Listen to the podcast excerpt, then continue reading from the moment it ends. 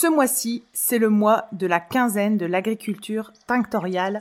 Retrouvez tous les midis du 18 au 29 mars entre midi et 2 une vingtaine d'experts dans leur domaine qui parleront de l'agriculture tinctoriale. C'est en visio pour permettre à chacun d'y participer. Les inscriptions se font pour les membres Patreon sur Patreon. On vous y attend très nombreux et vous avez le programme et les thèmes abordés ainsi que les invités présents disponibles sur le podcast Aréco Vert. Belle journée Bonjour et bienvenue dans le podcast Aréco Vert, le podcast qui vous parle d'art, d'écologie et de verdure.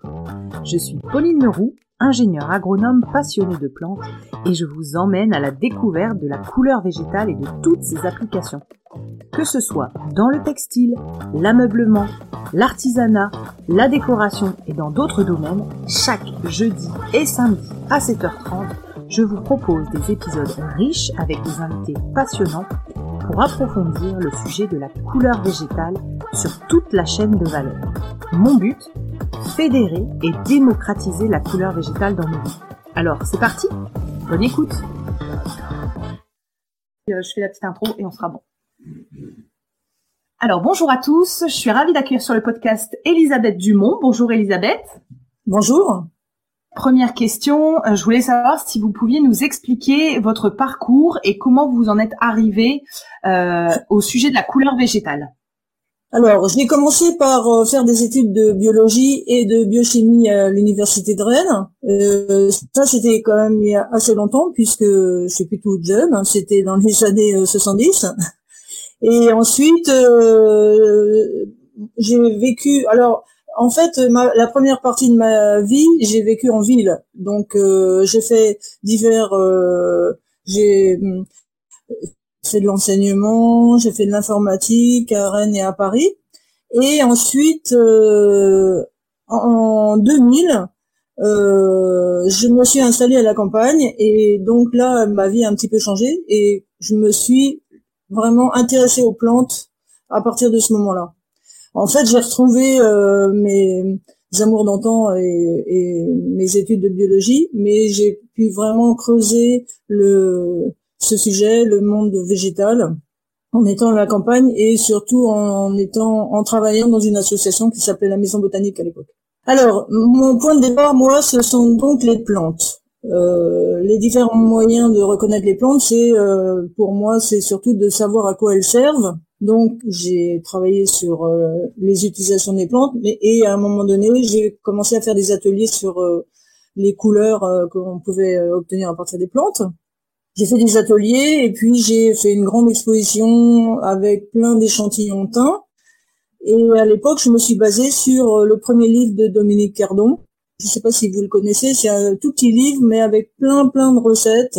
Non, je, je le connais pas celui-là et je pense qu'il n'édite pas en plus. Il est, il est, il peut plus être euh, commandé ou je pense qu'il est vraiment maintenant très rare. On peut plus l'avoir. Oui, je pense qu'il est, ouais, il est épuisé et ouais, oui, donc je suis très content de l'avoir. et euh, et à l'époque, il n'y avait pas énormément de livres sur le sujet. Donc, ayant commencé euh, ces recherches sur euh, les couleurs des plantes, euh, je me suis vite passionnée sur le, pour le sujet parce que, en fait, ça mobilise beaucoup de disciplines différentes. Donc, la botanique, évidemment, pour reconnaître les plantes. Donc, moi, je travaille avec les plantes qui y avait autour de chez moi dans mon jardin, euh, sur les chemins, etc. Ça mobilise aussi euh, un peu de chimie. Enfin, en tout cas, moi, c'est ce côté-là qui m'intéressait. Et puis, sinon, on utilise des tissus, de la laine, de la soie, enfin, et puis, bon, en plus, on découvre des couleurs que, qui sont vraiment spécifiques euh, au monde naturel, quoi. Donc, ça m'a vraiment intéressé. J'ai travaillé de plus en plus sur ce sujet-là. Et quand j'ai quitté mon association, en fait, je me suis dit que ça serait intéressant de mettre par écrit tout ce que j'avais appris en expérimentant sur les plantes. Bon, euh, euh, à l'époque, comme euh, je vous disais, il n'y avait pas énormément de publications sur le sujet. C'était en 2010. L'éditeur Ulmer a accepté mon projet et donc voilà comment ça a commencé. D'accord. Et donc, donc une volonté de mettre par écrit et de, de comment on va dire d'étoffer les écrits qui étaient disponibles parce que j'ai plusieurs invités qui m'ont dit que oui il y a un moment, il y avait rien du tout de disponible en bouquin. C'est pas comme aujourd'hui où on a on a plus de ressources. Et du coup, c'est ça a commencé par lequel? C'est-à-dire que en fait, l'éditeur Ulmer euh, avait choisi comme titre Tendre avec les plantes, et en 2010 donc. Ensuite, euh, j'ai fait euh, un livre sur la géométrie dans le monde végétal. Ensuite, en 2018, celui sur les encres. Et en 2019, euh, l'éditeur m'a dit qu'il était épuisé, qu'il comptait le rééditer. Et là, euh, j'ai demandé à le refaire entièrement. et ah, donc, euh, ce deuxième livre, oui, ce deuxième livre euh, bleu là, il est, il a le même titre, mais en fait, il est très différent quand même. Donc dans l'ordre, dans l'ordre au moins, du coup, je comprends mieux. Là, j'ai donc forcément j'ai plein de questions à vous poser. Donc à la lecture de vos livres, on voit qu'il y a beaucoup de parallèles et de d'explications via la chimie et franchement, pour euh, les gens euh, qui ont envie de comprendre ce qu'ils font, je trouve ça euh, hyper intéressant parce que dans certains livres, ça manque. En tout cas, moi, ça m'a manqué. Du coup, je voulais vous poser cette question. Est-ce que le bagage de chimiste, ça aide à aller plus vite dans la démarche de la teinture, des encres et de toutes les applications de la couleur végétale? Parce que j'ai l'impression que bah, finalement, c'est les clés pour comprendre ce qu'on fait et du coup, pas perdre de temps à, à tâtonner. Bah, moi, je dirais que ça dépend des gens, parce que il y a des gens qui sont complètement réfractaires à la chimie. Euh, dès qu'on leur parle de pH ou d'ion, euh, ils préfèrent euh, se fermer les oreilles. Donc, euh, il y a, y, a, la démarche expérimentale, elle est valable aussi. C'est-à-dire, on peut dire on peut, que on va réussir à obtenir des résultats simplement en faisant des expériences, en notant au fur et à mesure, etc. Alors effectivement, moi par contre, euh, moi j'ai besoin de savoir un petit peu euh, qu'est-ce qui se passe dans le fond du point de vue théorique. Et puis, euh, enfin ça c'est vraiment une question de point de vue quoi. En plus, moi je pense que quand on a quelques notions de chimie et qu'on aborde la teinture végétale par la chimie, je trouve que ça simplifie parce que par exemple, dans les livres sur la teinture que je lisais à l'époque, il y avait beaucoup de recettes, mais qui, dont euh, beaucoup qui se ressemblaient. En fait, on trouve un peu toujours la même chose. Et pourquoi? C'est parce que euh, pour plusieurs plantes qui ont les mêmes types de colorants, on applique la même recette. Donc, euh, je trouve que c'est plus intéressant.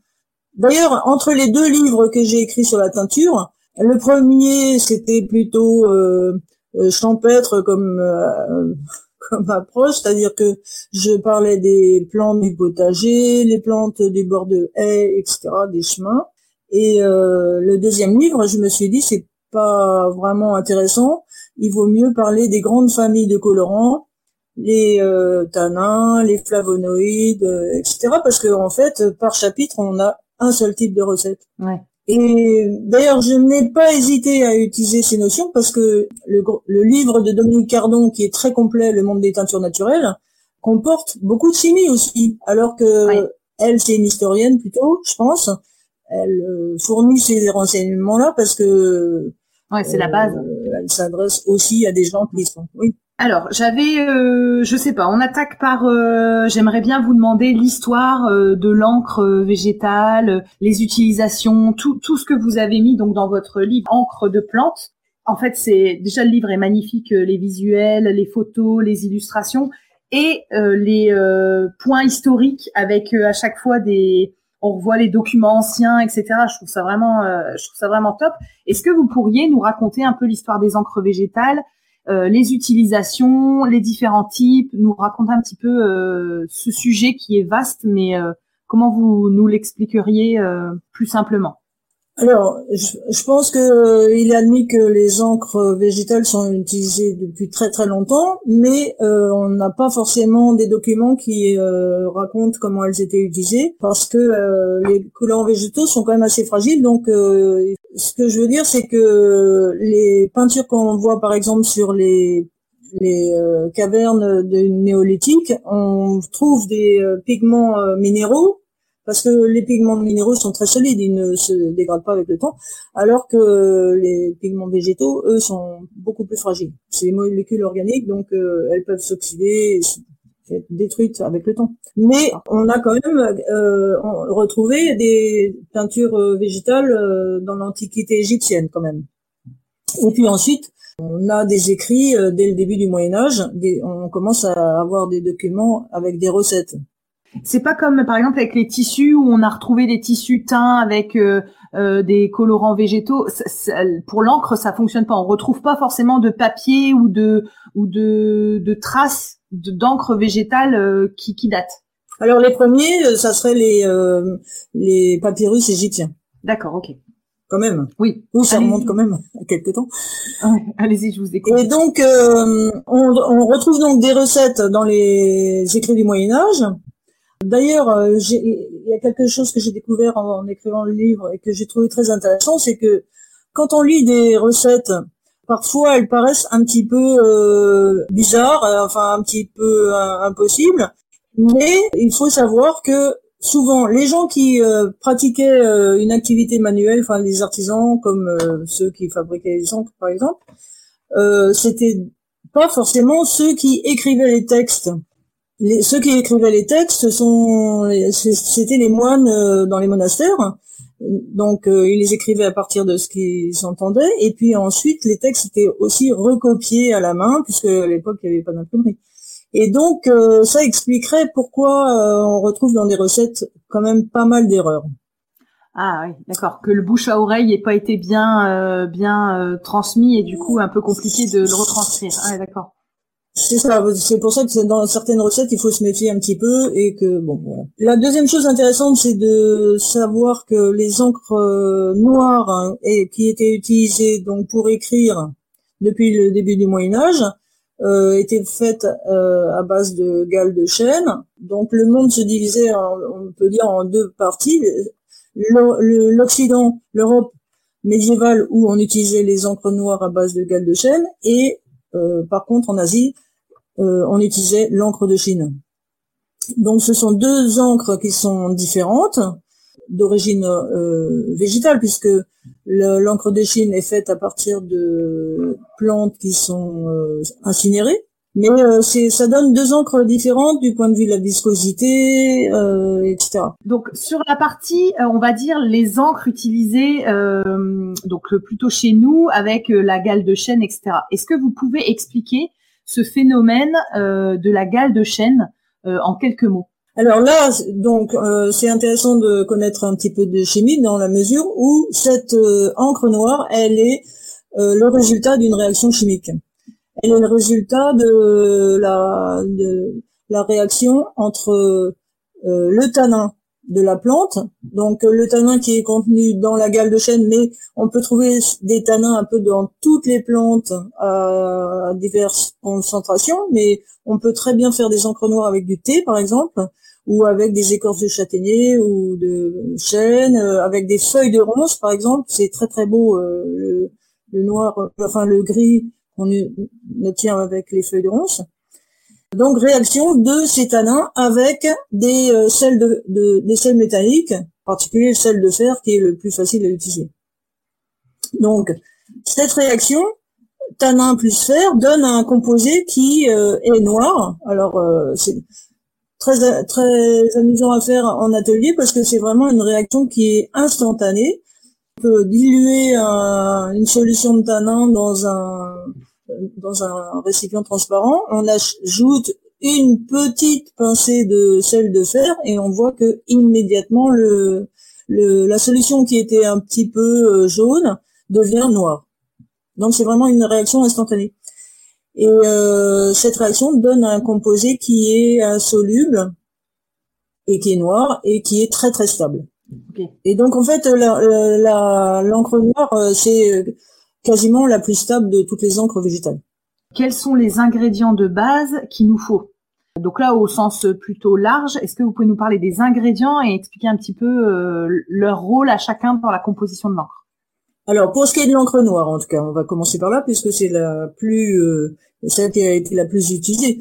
Parce que euh, je rappelle que cette encre noire, elle a été utilisée jusqu'à la fin du 19e siècle, avant que on puisse euh, synthétiser euh, des colorants. Cette encre noire, donc, il faut des tanins. Alors les tanins, comme je vous disais, c'est, euh, on les trouve en très grande quantité dans les galles de chêne, mais on les trouve aussi dans beaucoup beaucoup de plantes, en particulier les feuilles d'arbres, le bois, les écorces. Et puis bon, par exemple, les feuilles de ronce, je disais, c'est très riche aussi en tanins. Donc le tanin qu'on fait donc bouillir pour, euh, enfin on fait bouillir la plante pour euh, en extraire les colorants.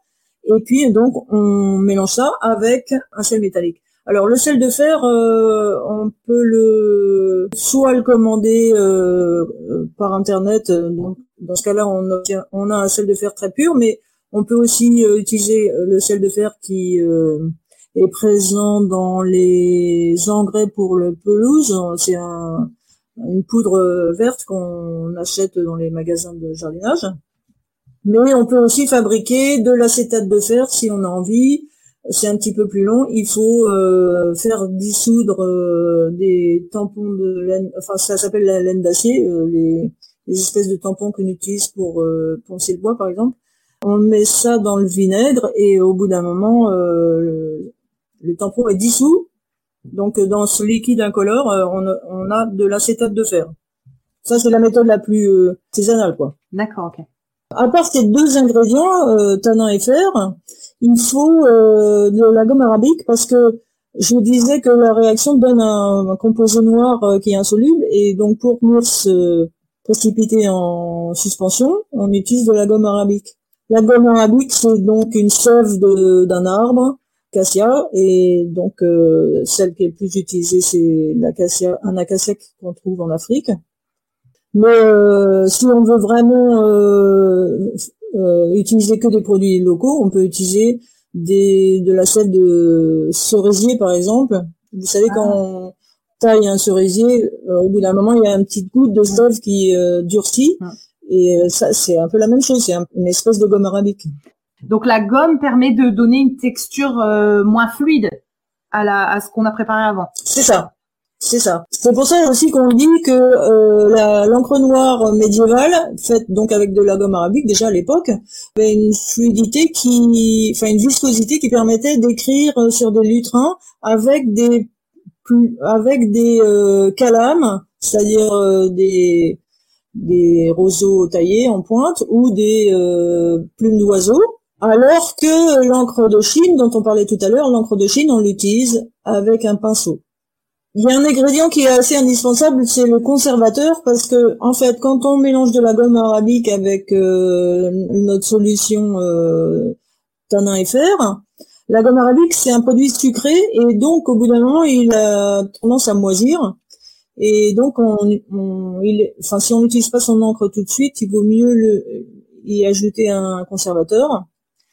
Alors j'ai regardé pas mal de, enfin j'ai cherché ce qu'il pouvait y avoir comme conservateur. Euh, il y a beaucoup de produits qui sont assez toxiques. Finalement, le plus simple pour moi, c'est l'acide salicylique qu'on peut acheter en pharmacie. Ça, ça sert à, enfin il paraît qu'il y a des gens qui mettent ça dans leur euh, conserve de sauce tomate. Ah. Mais en fait, l'aspirine, ça marche très très bien. En fait, l'aspirine, c'est un dérivé de l'acide salicylique. Et donc j'ai un vieux paquet de d'aspirine euh, qui traîne. Et il suffit vraiment d'utiliser une pincée d'aspirine dans le, flacon et ça marche très très bien. Ah super, d'accord. C'est un très bon conservateur en fait. D'accord. Est-ce que euh, donc on extrait les tanins, on y ajoute des sels métalliques, on obtient notre couleur euh, foncée. Alors je vais pas dire noire parce qu'en fait on peut avoir, vous allez l'expliquer après, on peut avoir d'autres couleurs, mais on ajoute cette gomme arabique, on met un conservateur si on n'utilise pas l'encre tout de suite. Est-ce que euh, tout ça, ça se fait dans l'eau pour extraire les tanins? Est-ce que l'eau a un rôle et doit avoir des propriétés particulières pour que l'encre ait un bon résultat? L'eau de l'eau du robinet contient euh, un peu d'eau de javel en général, donc euh, elle n'est pas recommandée. L'eau du robinet n'est pas recommandée. Et ça, c'est en particulier en teinture, parce que finalement, c'est beaucoup plus facile de fabriquer une encre, alors que teindre un tissu, c'est quand même très délicat. Et euh, donc on fait attention à chaque paramètre. Et en teinture végétale, euh, pour teindre un tissu, on n'utilise euh, jamais d'eau du robinet. On utilise soit de l'eau de pluie, soit de l'eau de source, l'eau de rivière ou celle du qu'on tire du puits. Et à ce propos, par exemple, L'eau qui est utilisée pour teindre en rouge, ou faire de l'encre rouge d'ailleurs, peut être, euh, enfin, ça peut être une eau de rivière, parce, que par exemple, euh, les teinturiers euh, de la région parisienne au Moyen Âge qui teignaient en rouge avec de la garance utilisaient de l'eau de la Bièvre et qui est légèrement calcaire parce que là justement la garance réagit très bien avec le calcaire qu'il y a dans l'eau. Donc c'est un cas particulier où l'eau d'une rivière peut être mieux que une eau de pluie par exemple. D'accord, ok. Moi j'utilise de l'eau de pluie que je récupère dans un, une citerne. Quoi. Donc là, on, a à peu près euh, le procédé pour faire une encre noire. J'ai vu dans votre livre que il y avait, je ne c'est incroyable, euh, qu'il y avait, bah en fait, on peut faire toutes les couleurs qu'on a envie. Euh, notamment, euh, moi, j'avais adoré la violette. Qu'est-ce qui diffère entre une encre noire et une encre de couleur? Le procédé, comment il est modifié en fait pour avoir une encre de couleur? Alors le procédé est très différent parce que pour l'encre noire, on a parlé de la réaction tannin plus alors que pour d'autres couleurs, il n'y a pas besoin de cette réaction. Alors le phytolac en particulier, euh, il peut être utilisé tel que on peut euh, l'utiliser en écrasant des baies de phytolac et on obtient euh, un jus rose magnifique. Donc ça c'est sympa. À, à ce jus-là justement, donc on n'ajoute pas de sel métallique, on n'a pas besoin. Non. Par contre, on continue à mettre notre gomme arabique et notre conservateur si on veut utiliser l'encre plus tard. C'est le après c'est le même procédé. Oui. Oui, sauf que le phytolac, c'est euh, une encre qui est vraiment très fragile et très instable. D'accord. Et donc euh, le phytolac, il vaut mieux l'utiliser immédiatement parce qu'il se conserve très très mal. En fait, si on même avec un conservateur et euh, une gomme arabique, si on conserve cette encre rose dans un flacon, très vite, euh, euh, il va perdre sa couleur rose. D'accord. Toute cette famille de colorants qui s'appelle les anthocyanes sont, enfin tous ces colorants de, anthocyanes sont très fragiles. Donc là, on a euh, vu pour les encres noires, on a vu pour les encres de couleur.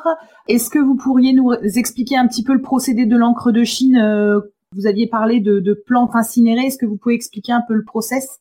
Les Chinois utilisent euh, donc de la scie. Alors, par exemple, pour vous expliquer, euh, quand vous mettez, par exemple, un, un cône de papier au-dessus d'une bougie, euh, enfin, au-dessus de la flamme d'une bougie, vous mhm. voyez, vous hein faites brûler une bougie et vous mettez un cône de papier au-dessus, vous allez récupérer en fait une espèce de suie noire qui va se déposer sur le papier. Oui. C'est comme de la suie. Et euh, ça, vous pouvez le récupérer pour euh, faire de l'encre de Chine. Alors, les Chinois font pas exactement comme ça, mais c'est ça le principe, c'est faire brûler une, euh, un résineux ou enfin différentes plantes. Ils ont plein de recettes différentes depuis des millénaires qu'ils en fabriquent. Et ils récupèrent cette fumée noire qui est en fait du carbone pur quasiment. Et ils rajoutent une colle alors euh, une colle animale comme euh, la colle euh, d'ébéniste, enfin la colle de peau de lapin comme on dit, ou enfin, diverses colles. Voilà, ça c'est le grand principe. Après, ils ont plein plein de recettes différentes. Mais d'accord, c'est pour expliquer un peu. Le principe, ouais. D'accord, ok, c'est très clair. Oui, donc c'est vraiment pas du tout le même, c'est pas du tout la même la même chose et d'où l'utilisation. Donc l'encre de Chine était utilisée plutôt au pinceau et vous disiez la l'encre noire de Gal de Chêne plutôt, euh, on pouvait euh, avec des plumes, etc. écrire. Est-ce que euh, vous pouvez nous expliquer, donc on a parlé des encres, les, différentes fibres qui donnent le papier, vous abordez ce sujet-là dans votre livre. donc, parlez un peu du papier, les différents types de papier. J'ai vu qu'il y en avait plein. J'ai vu, j'ai lu papier chiffon, papier couché, japonais, papier verger, papier de riz. J'ai vu qu'il y avait aussi eu du papier de chambre. Est-ce que vous pouvez nous expliquer un petit peu les, les différents papiers et actuellement, quelle serait du coup euh, les, euh, la qualité du papier qui serait la plus adéquate à une encre qu'on pourrait faire nous-mêmes euh, chez nous Quel grammage, quelles caractéristiques devrait avoir ce papier?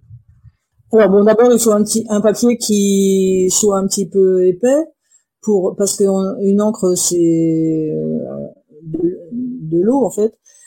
Et surtout, ce qui est important, c'est que c'est le pH du papier. C'est-à-dire que sur un papier de, par exemple, le papier blanc qu'on utilise pour les, photocopies ou autre, euh, le papier est un peu acide et du coup les encres, surtout les encres colorées, euh, virent et sont pas très belles. Et mais c'est pas un problème qui est euh, spécifique aux encres végétales, c'est que les gens qui font des aquarelles, par exemple, utilisent un papier qui euh, qui est enfin qui n'est pas du tout acide. Et euh, je crois que certains papiers sont carrément traités à la chaux pour justement pas du tout être acides. Sinon, bon, euh, chaque papier est fait, à, est fait à partir de cellulose, de toute façon. Donc, euh, ce sont des plantes qui ont des fibres comme le lin, le chanvre et le coton. Enfin. Moi, j'achète du papier aquarelle. Et donc ça, ça fonctionne très bien pour l'application des encres. Alors, pour les encres, c'est plus facile de travailler avec euh, des plantes qu'on cueille parce qu'il n'y en a pas besoin d'énormément. On a besoin de beaucoup de moins de matière que pour la teinture. Ou la teinture, il faut vraiment une grande quantité de plantes.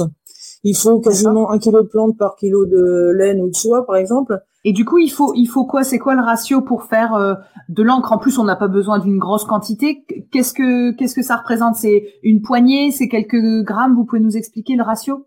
Je crois qu'il faut 12 grammes de gale pour faire un petit flacon de 10 centilitres. Vous voyez, c'est pas beaucoup. D'accord. Donc, euh, donc moins de ressources prélevées et on peut prendre des choses du coup de donc vous votre fournisseur en fait c'est la nature autour de chez vous et les plantes locales quoi. Ok. C'est ça. Donc euh, du coup, du coup la, la question euh, fournisseur ne se pose pas. Est-ce que l'utilisation d'encre végétale pourrait être réemployée à grande échelle? Il y a des essais en ce moment puisque j'ai vu que les imprimeurs faisaient des recherches sur les encres végétales. D'accord. Donc, Donc je pense que c'est possible, oui. Je n'ai pas réussi à connaître euh, la composition des encres qui sont actuellement utilisées euh, en imprimerie. Euh, je sais qu'elles sont beaucoup plus huileuses, mais bon, ça c'est des adjuvants. D'accord. bon, pour ce qui est de l'encre noire, je pense qu'il n'y aura pas de problème, mais pour les encres de couleur, il y a quand même un problème de stabilité, sans doute, avec les encres végétales.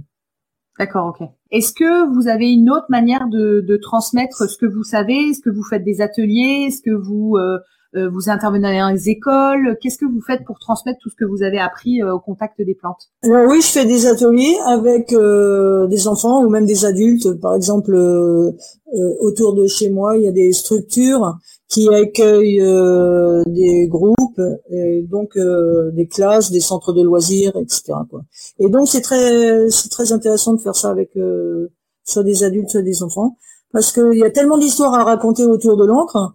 Euh, tout à l'heure, on parlait de recettes médiévales, enfin voilà, et puis euh, de la chimie. On peut parler de tellement de choses. Des galles de chêne aussi. On n'a pas parlé des galles, mais ah, c'est. Bah, j'aimerais bien que vous expliquiez. les galles, c'est. Allez-y, expliquez-nous parce que c'est vrai que c'est un bah, truc quand même euh, incroyable. Alors bon, rapidement parce que c'est un gros chapitre quand même les galles. Euh, les galles, ce sont des euh, excroissances, euh, enfin des modifications de la plante suite à une euh, soit une attaque d'insectes ou d'un virus ou de d'une araignée. Et la plante, donc suite à cette intrusion, la plante réagit en fabriquant. Alors il y a, il y a énormément de sortes de galles en fait. Par exemple, Souvent, les gens connaissent le bédégard. Euh, je ne sais pas si vous avez déjà vu ça. C'est une espèce de touffe euh, rose qu'on trouve sur les églantiers. Non, ça vous dit rien? Non, j'ai pas de, j'ai pas d'églantier dans mon coin. enfin bon, c'est pas grave. Mais disons que ça, la forme n'a rien à voir avec la gale de chêne qu'on utilise pour faire de l'encre. Euh, mais tout ça pour vous dire qu'il y a énormément de sortes de galles. Bon, des galles qui sont produites par des chênes, celles qui nous intéressent. Euh, il y en a plein de sortes aussi parce que euh, il y a une sorte de gale par euh, espèce d'insectes qui attaquent l'arbre. Enfin, qui attaquent, c'est beaucoup dire, mais en fait, ce qui se passe, c'est que l'insecte qui est une petite guêpe, le cynips, pond un œuf dans un bourgeon de chêne le chêne réagit en entourant l'œuf puis la larve qui se développe euh, par une espèce de structure spongieuse qui euh, finit par former une boule de une boule de mettons euh, ça peut aller de 1 cm de diamètre à 2-3 cm de diamètre. Et donc cette boule qu'on voit sur, euh, assez souvent sur les chênes, ça n'est pas le fruit du chêne, puisqu'on sait bien que le fruit du chêne c'est le gland. Mhm. C'est autre chose, c'est une structure qui légère, spongieuse et qu'on peut récupérer par terre à l'automne hein, parce qu'elle tombe toute seule. Et, euh, et cette euh, gale est très très riche en tanins, c'est pour ça qu'on l'utilise. Et la, et la larve qui est à l'intérieur, elle peut sortir ou pas? Alors, donc la larve, elle se développe pendant euh, deux trois mois. Elle est en fait protégée par la structure spongieuse euh, que le chêne a fabriquée. Donc elle est à l'abri, elle est à l'abri de, du froid, elle est et donc elle se développe jusqu'à devenir l'imago, c'est-à-dire euh, l'insecte avec des ailes, comme la petite guêpe. Et donc l'insecte sort de la gale au printemps ou en été. Et donc Enfin non, à la fin de l'été plutôt. Et euh, c'est pour ça que quand on récolte des gales, souvent on voit un petit trou qui est la, porte de sortie de l'insecte. D'accord. Ok. C'est incroyable cette histoire. C'est très très riche en tanins, oui. Mettons, il y a, je sais plus, 30% de tanins. D'accord. Sur la partie un peu euh, question plus plus rapide, dans le sens, euh, est-ce que vous pourriez nous parler de vos sources d'inspiration ou des personnes inspirantes qui ont fait qu'à un moment vous avez voulu vous orientez plus vers euh, le monde du végétal et, euh, et les encres et la teinture. Euh, quels ont été les déclencheurs? Vivre à la campagne, en fait, c'est tout simple. Parce que quand, enfin, c'est quand on vit à la campagne, on est environné de nature et de plantes justement, et c'est là qu'on se met à regarder et à découvrir vraiment la richesse du monde végétal qui le fait de plus habiter euh, dans une grande ville, euh, dans un premier temps, ça a créé un petit peu de frustration parce qu'on peut pas aller dans des euh, expositions, des musées, etc.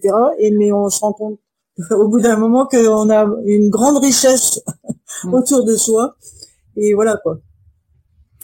Qui, qui fédère aujourd'hui, selon vous, autour du sujet de la couleur végétale, donc que ce soit l'application dans les encres, la teinture, tous les domaines d'application de la couleur végétale bon, je suis pas très au courant de ce qui se passe aujourd'hui parce que bon, j'ai euh, un peu quitté le monde de la teinture, mais enfin pour moi, ça reste quand même Dominique Cardon, qui est vraiment pour moi la référence ultime. Quels événements sont à ne pas euh, louper selon vous autour de la couleur végétale? Est-ce que vous en avez euh, ou vous personnellement vous ne les, les loupez Alors j'ai Euh, j'ai eu la chance de d'assister au colloque euh, international euh, sur les teintures naturelles à La Rochelle.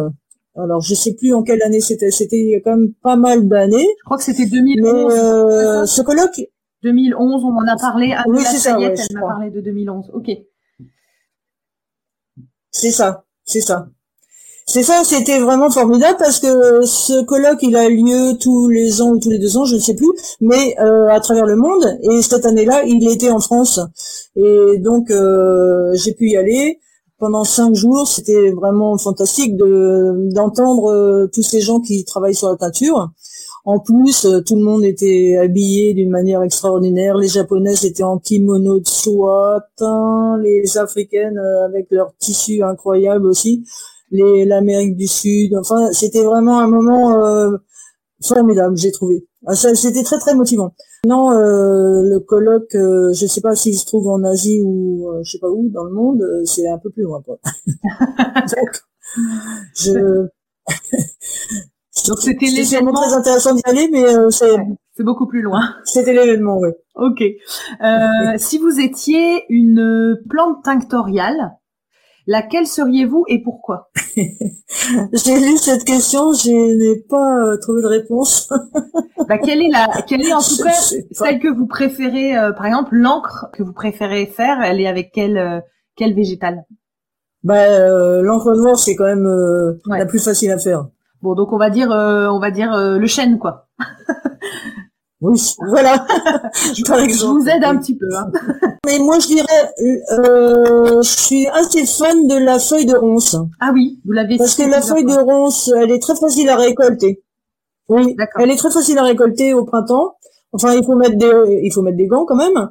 Mais on obtient un, noir de fumée, enfin non, un gris fumé qui est vraiment, je trouve, euh, très très beau. Et il faut à peu près combien de combien de feuilles vous récoltez? Parce que moi j'ai un tout petit pied de roncier euh, qui, qui est là, là, et je me dis euh, peut-être qu'il y a moyen que je m'entraîne.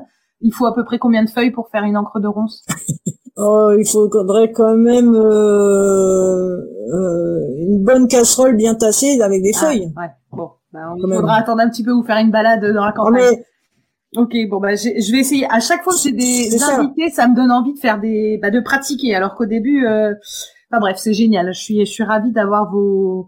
La feuille de ronce me titille du coup parce que ça fait déjà, vous en avez parlé déjà avant en disant que ça faisait une belle couleur, donc j'ai, je voudrais bien essayer. Quand vous faisiez de la teinture, euh, votre fibre de prédilection, c'était, euh, c'était quoi? La soie. La soie. Ok. Et alors, euh, forcément. Oui. C'est rare qu'on me cite la soie. Est-ce que vous pouvez me dire euh, j'ai entendu parler que la soie euh, prenait euh, comme la laine très bien la, la, couleur végétale, mais quels sont selon vous les, les avantages de travailler la soie en teinture? Alors bon, déjà la soie, euh, avant d'être teinte, elle est déjà magnifique. Et elle prend très très bien la couleur. C'est-à-dire que ça donne un tissu teint avec toutes les nuances des couleurs végétales et toutes les harmonies de couleurs, mais en plus euh, sur la soie, ces couleurs sont lumineuses, ce qui n'est pas toujours le cas. En tout cas, euh, avec les fibres végétales, c'est beaucoup plus rarement le cas. D'accord. Euh, Est-ce que vous auriez des livres, donc à part les vôtres, mais que moi je vais recommander parce que franchement, comme je vous l'ai dit avant qu'on commence l'épisode, euh, donc le livre bleu, parce que tout le monde l'appelle le livre bleu, peindre avec les plantes, euh, donc c'est vraiment toutes euh, les explications sur la teinture végétale avec les ponts, avec la chimie nécessaire pour comprendre ce qu'on fait. C'est traité par grande catégorie de couleurs, donc ça aide quand on a un projet teinture à peu près euh, à peu près clair, ça aide à s'y retrouver très vite. Euh, franchement, il est top. Et alors, franchement, mon coup de cœur, mais il faut que je le finisse. Je vous ai dit, j'ai pas eu le temps de terminer tellement j'ai pris de notes. C'est celui donc sur les encres de plantes où là vous faites donc il y a beaucoup de de, de ponts avec l'histoire et on apprend plein de choses qui sont quand même dans notre quotidien. Euh, on apprend plein de choses. Vous y faites toujours les ponts nécessaires avec la chimie pour que bah, on comprenne bien ce qu'on fait, on comprenne bien pourquoi ça ça réagit comme ça. Et il y a la présence dans vos deux bouquins d'énormément de plantes. À chaque fois, vous faites euh, euh, toujours le parallèle avec les plantes. C'est hyper illustré et franchement, bon, je suis sûre que j'aurai encore des questions quand j'aurai fini ce livre-là, donc je me permettrai de vous faire un petit un petit mail. Mais à part ces deux livres-là, Elisabeth, quel livre vous recommanderiez aux personnes qui nous écoutent, soit sur les encres, soit sur euh, la teinture ou soit sur la couleur en général? Alors sur la couleur en général, euh, il y a les euh, livres de Monsieur Pastoureau qui sont toujours passionnants. Michel Pastoureau, je vous avez sûrement alors déjà lu. je, je, connais. Il fait des livres par couleur. Je connais de nom. Je vois les livres parce qu'ils sont très. Enfin voilà, c'est très clair. On, voit qui on, le repère tout de suite. Par contre, je n'ai jamais lu de livre et vous êtes la troisième à m'en parler en me disant quand même, euh, hein, c'est la base. Donc, donc je pense que je vais m'y mettre. Euh, et, euh, et j'ai même eu des personnes qui m'ont dit mais pourquoi tu n'interviews pas Monsieur Pastoureau Donc bon, il, il, va falloir que je creuse ce sujet, mais mais voilà, j'entends bien. Et du coup, il y en a un en particulier, vous qui vous a plus plu? Tous. Enfin, je les ai pas tous lus, mais ils sont tous passionnants. D'accord. Et puis parce que c'est un travail d'historien aussi, et le travail d'historien c'est vraiment euh, passionnant. D'ailleurs, je voulais euh, ajouter quelque chose à propos de des sources que j'ai utilisées pour écrire encre. Ouais. Euh, il y a euh, quelque chose de formidable. Enfin, sur Internet, ce qui est formidable, c'est qu'on peut accéder à des sources sans se déplacer. Et en particulier, la Bibliothèque nationale de France, un site qui s'appelle Gallica, et dans lequel on peut euh, euh, consulter des livres anciens, et en particulier des livres euh, des incunables du Moyen Âge. Et moi, j'invite les gens qui s'intéressent à l'histoire de ces encres à y aller, parce que vraiment, on peut voir page par page euh, les écrits de l'époque. Et euh, en plus, leur moteur de recherche est absolument parfait, c'est-à-dire que avec un mot clé, on peut trouver exactement le chapitre, la page où ce mot est utilisé dans le livre. Enfin, vraiment, je trouve que Gallica c'est un outil incroyable. D'accord, bah je mettrai le lien dans le descriptif de l'épisode de de Gali, donc Gallica, et c'est la BNF Banque nationale, euh, Banque Bibliothèque nationale française, c'est ça? Il est un peu tôt là. Bibliothèque, oui. Ah oui, oui, bibliothèque, pas bon. oh là là. Désolée. Ok, donc on va dire euh, donc Monsieur Passoureau et euh, Gallica. Donc je mettrai les liens euh, dans votre descriptif d'épisode. Elisabeth, une question qui va vous vous mettre un peu, soit vous faire rire, soit vous mettre mal à l'aise. Quelle est votre plus grande fierté dans le domaine de la couleur? Qu'est-ce que vous êtes ravi d'avoir accompli jusqu'à présent? je sais pas. Alors, en fait, euh, j'ai, si, j'ai quand même une certaine fierté pour quelque chose, mais c'est pas vraiment le domaine des euh, des couleurs. Euh, j'ai aussi écrit un livre sur la géométrie dans le monde végétal. Et il y a des gens qui me disent qu'après avoir lu ce livre, ils regardent les plantes d'une manière un petit peu différente. Et ça, alors ça, vraiment, j'en suis très fière parce que si je peux apporter ça aux gens, euh, le fait d'être un peu plus attentif et de regarder un peu en détail euh, les formes de fleurs, les formes de les, ramifications, les euh, enfin les formes de feuilles, etc. Les ouais, l'anatomie, ouais, d'accord. C'est ça. Ouais, l'anatomie. C'est ça. Et donc regarder les plantes, c'est quelque chose qui finalement s'apprend. Euh, on ne le fait pas forcément naturellement, surtout quand on vient des villes, on se dit la campagne c'est pas très intéressant, et en fait quand on se met à regarder, euh, c'est assez facile. D'accord, bah je l'ai pas celui-là, donc je vais le. Vous m'avez motivé, c'est bon, je vais aller me le me le procurer parce que bon, j'avoue que euh, ça aide. En tout cas, moi j'ai du mal des fois à identifier la famille dans laquelle euh, se trouvent certaines plantes, et c'est vrai que quand on regarde l'anatomie de la plante, ça nous donne quand même quelques indices. Donc c'est aussi intéressant de, mmh. de regarder ce, ce cet aspect-là. J'avais une avant-dernière question. Euh, quels sont vos projets, Elisabeth, euh, pour la suite? Est-ce qu'il y a un projet de livre? Est-ce qu'il y a un autre projet? Qu'est-ce que vous pouvez nous partager? Alors, dans la famille, je m'intéresse euh, aux plantes. j'ai un projet sur lequel j'ai commencé, enfin, j'ai commencé à travailler déjà cet hiver. la relation entre les plantes et les ondes les ondes sonores d'une part et les ondes électromagnétiques d'autre part. Alors pour moi c'est un, gros travail parce que en fait euh, j'y connais pas grand chose au départ. Donc là c'est pas tellement de la chimie, c'est plutôt de la physique. Donc il a fallu d'abord que je comprenne un peu ce que c'est que les ondes électromagnétiques. Et euh, je vais continuer parce que c'est vraiment un sujet qui est euh, très d'actualité. Il y a beaucoup de chercheurs, beaucoup de biologistes qui font des études euh, là-dessus parce qu'on n'y connaît rien du tout. On ne sait pas euh, quelle est l'influence, par exemple, des ondes électromagnétiques euh, artificielles qu'on crée grâce, enfin, avec l'électricité, tout ça.